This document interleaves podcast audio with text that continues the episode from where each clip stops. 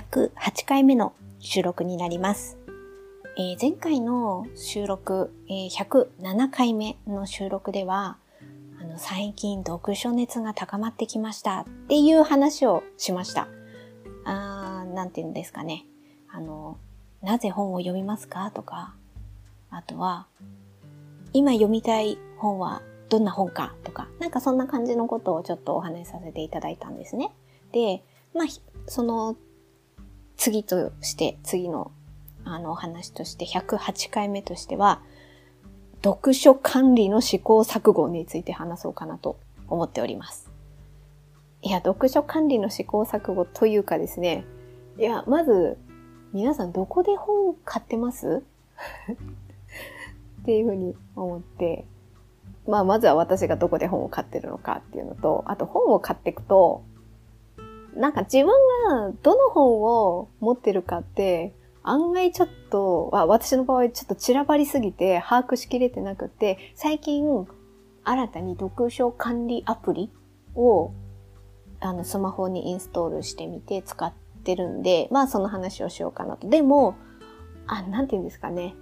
まだ使い始めたばかりなので、それが自分にとってベストかはちょっとまだわかんないんですよ。だから、読書管理の試行錯誤っていう風なタイトルにしようかなと思ったんですね。まずは、どこで本を買いますかっていう話ですよ。これ私ね、かなり揺らいでおります。揺らいでるっていうのは、まずは、そもそも紙で買うか、電子書籍で買うかっていうところでまず、まあ、揺らいでるっていうか、適宜使い分けてるっていう感じかもしれないですけど。で、電子書籍だったら、じゃあ、どこのサイトから購入してるかっていうところですね。で、私、まず、紙の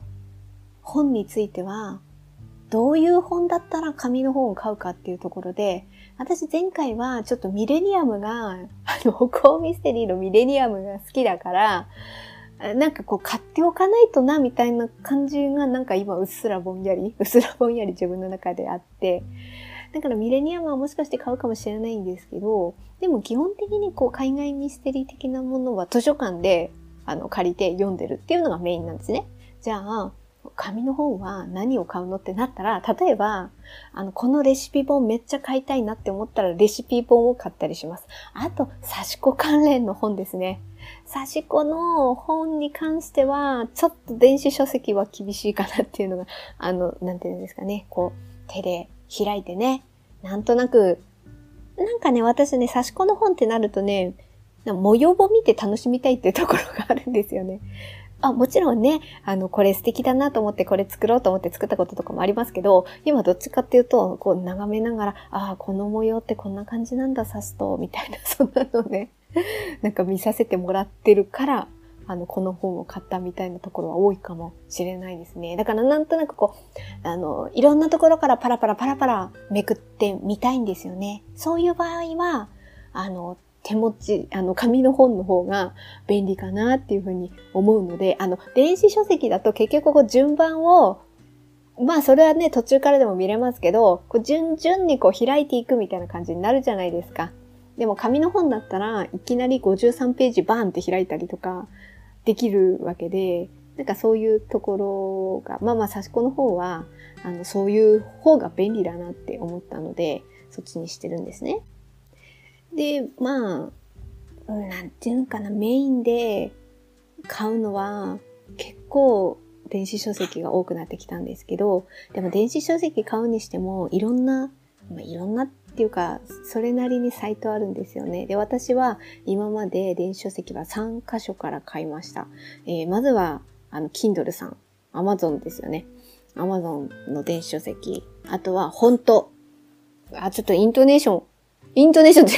Hontoで合ってるのかな？はい、Hontoさんから購入したこともあります。でも今はメインでは ebookjapan。ちょっと正式名称がわかんないんですけど。ちょっと今サイトを開いてみようかな。ebookjapan かな？はい、ebookjapan さんから購入してるのが多いかもしれないです。で、なんで ebookjapan なんだってなると、私基本、的にヤフー経済圏で生きている人間なもので、ebook さんから買うと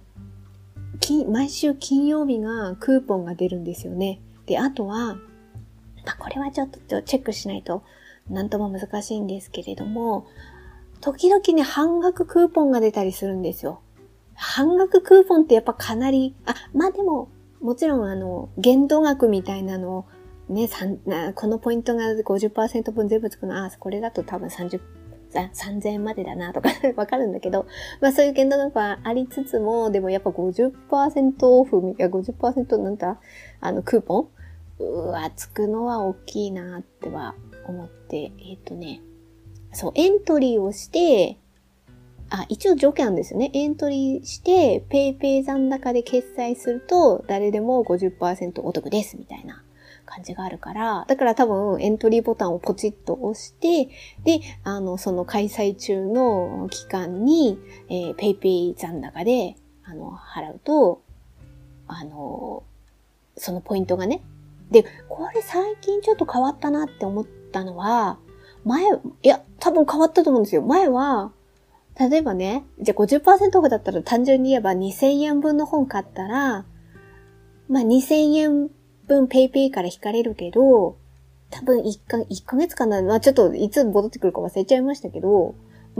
日にちがね、例えば、後から1000ポイント、自動的にペイペイの残高に上乗せされてるっていうことになるんですよ。だから最初、2000円は払うんですよ。後から戻るよってことで。でも、最近は、普通に買うと、そういう風な買い方になるんだけれども、昨日とか私ちょっとたまたま本買ったんですけど、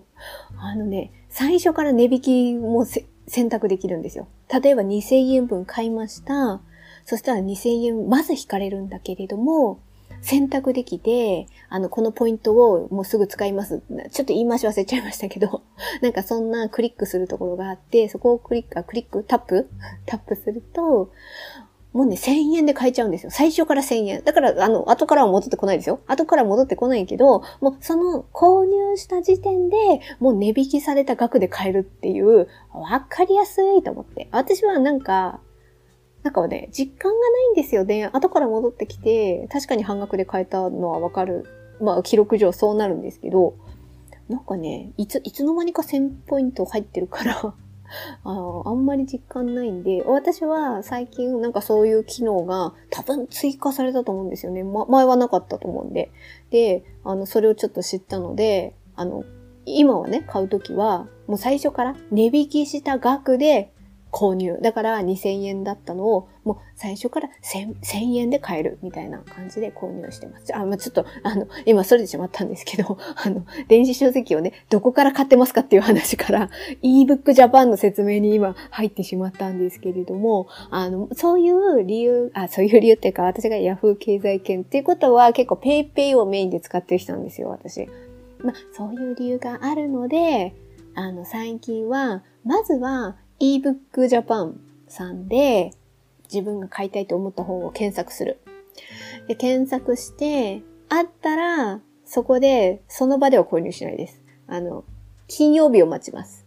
基本的に金曜日が 30% オフみたいなのがあるんで、そこで買う。みたいな買い方になってます。でも、ebookjapan さんって、なんとなく見てると、漫画本が多いのかな？いや、一般書も、あと小説もありますけど、なんとなく漫画が多いのかな、みたいな。Kindle さんとか行くと、Amazon さんとか行くともうまんべんなく、Honto さんもまんべんなくっていう感じなの。これは私の勝手なイメージです。で、なので、今はメインは ebookjapan さんで、もしないときは Kindle さんですかね。で、Honto さんは、2、3年前まではHontoさんをメインにしてたんですよ。でも、私ヤフー経済圏でPayPayがね、来ちゃってるから、結局PayPay使うときって、なるべくそういうのを買う場所を固定化した方がポイントとしては、溜まりやすいんですよね。だから、値引きもあるっていう、さっき説明した通りもあるんですけど、それもあるので、最近はebookjapanさんになると。で、そうなるとですね、ここからなんでこういう話をしたかっていうと、結局ホントさんから最近買わないにしても、2年前くらいに買った本はホントのアプリの中に入ってるわけですよ。で、あとは Kindle もあるし、ebook もある。そうなると、手持ちの本だったら、ここの本棚に全部うちにある本をぶち込むって言ったら、もうその本棚見ればいいだけじゃないですか。その本棚見れば全部。でも、電子書籍だとアプリを別々に立ち上げてみないとわかんないんですよね。Kindle だったら Kindle 開いて、ライブラリーだったかな？ライブラリーの中に、この本あるなとか、なんかそういうのを見て読むかなみたいな。だからなんか、本棚を眺めて、この本あったな、みたいな感じになれないっていうか、なりにくい感じがあるんですよね。要するに分散してますからね。ある本は ebook にあって、ある本は Amazon、Kindle さんの方にあって、ある本はHontoさんの方にあるから、それがちょっと分散されすぎてんなーって思ったので、それを読書管理アプリで一括管理しようかなって思ったんですよ。でもそれってね、昔から私ね、思って、ブクログさん、だったり、読書メーカーさんだったりをやってたりして、多分アカウントは あるんですよね。でもまたそっちにやってこうかなって思いつつ、でもあれからも結構何年か経ってるし、なんか最近ではなくてもいいんですけど、他になんか読書管理アプリってあんのかななんて思って探した中で、これがベストかはまだわかんないです。まだわかんないんですが、結局、じゃああなたどのアプリ使ってんのっていうことになったときに、これはなんて読むんだ？楽天さんが出してるアプリ、Readee っていうのがあって、今んとここれですね。でもこれがベストかはわからない。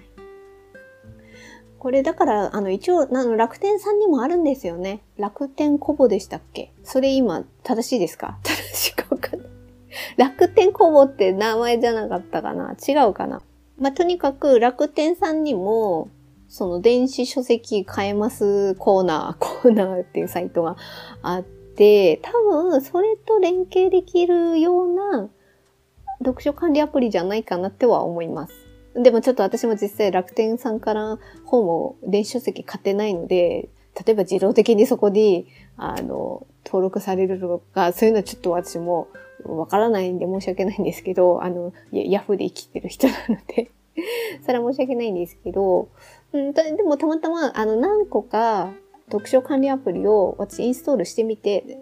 やっぱりね、直感で使えるかどうか問題っていうのはあったりするじゃないですか。なるほど。ここなのね。じゃあここのフォルダの中にこういう風にしたら見やすいかなとか、そういうのをそこまでね、見なくても、読み込まなくてもパッパッパってできるのがいいなって思った時に、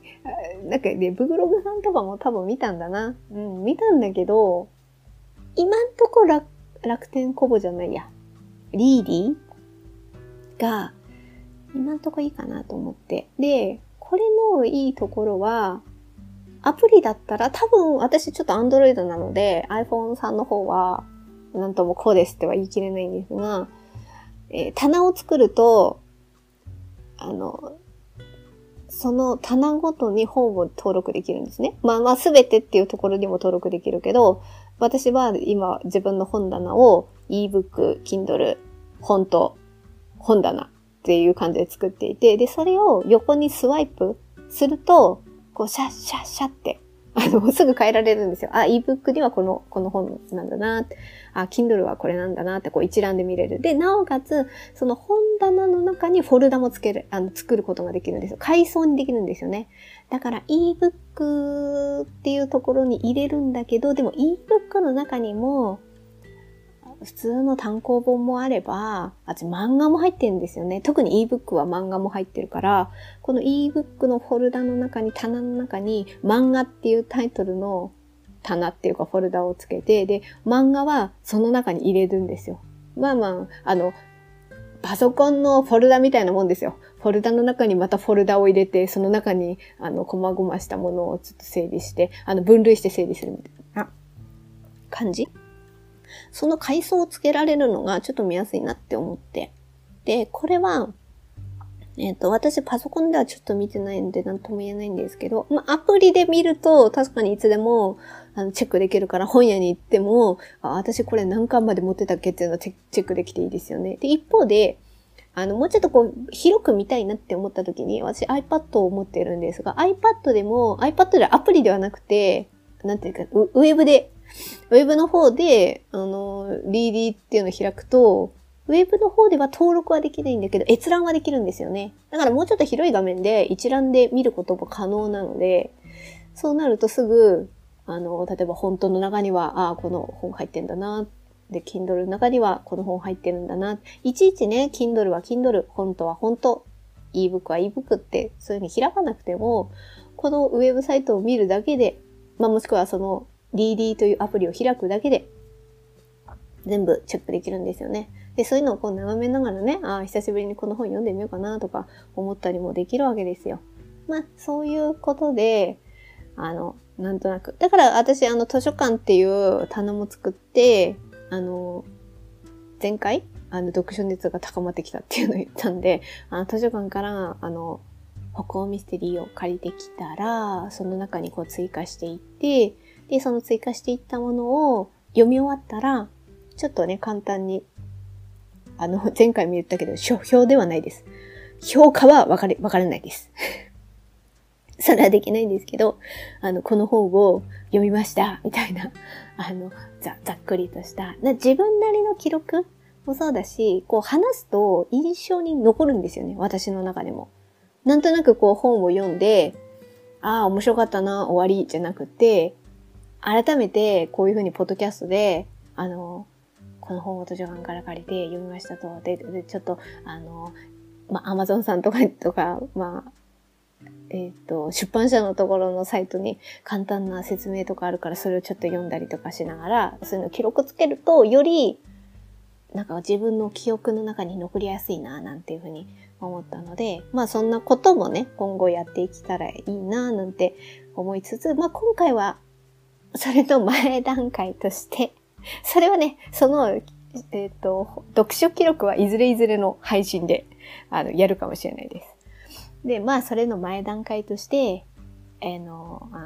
読書管理の試行錯誤について。また、なんか他にね、こういう、管理方法、こっちの方便利だわ、みたいなことを思ったら、またそれは配信で言うかもしれないですけど、それまでは、楽天さんが出している Readee っていうアプリですね。それをちょっと使わせていただいて、はい。ちょっとね、読書をやって、現実逃避ですね。現実逃避をして、ちょっと自分の生活を、自分の機嫌は自分で取るですね。はい。なんとなくこう気分がね、自分の中でもいい感じに行きたいわけですよ、私も。ね。まあそんなことを思っております。はい、ということで、今日も程よい一日をお過ごしください。スノーでした。